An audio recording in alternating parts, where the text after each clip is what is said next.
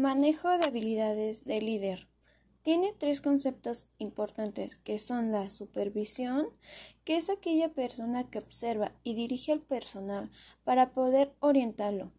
El liderazgo, que es la capacidad de establecer la dirección y alinear a los demás hacia un mismo fin. Y por último es el líder, que es la persona que guía a otros hacia una meta en común.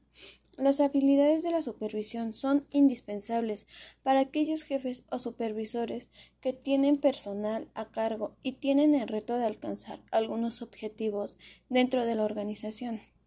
El manejo de las habilidades está conformado por las habilidades para dirigir personas, también por el rol y funciones del supervisor, por el autocontrol y por las herramientas de gestión y por el plan de acción del personal.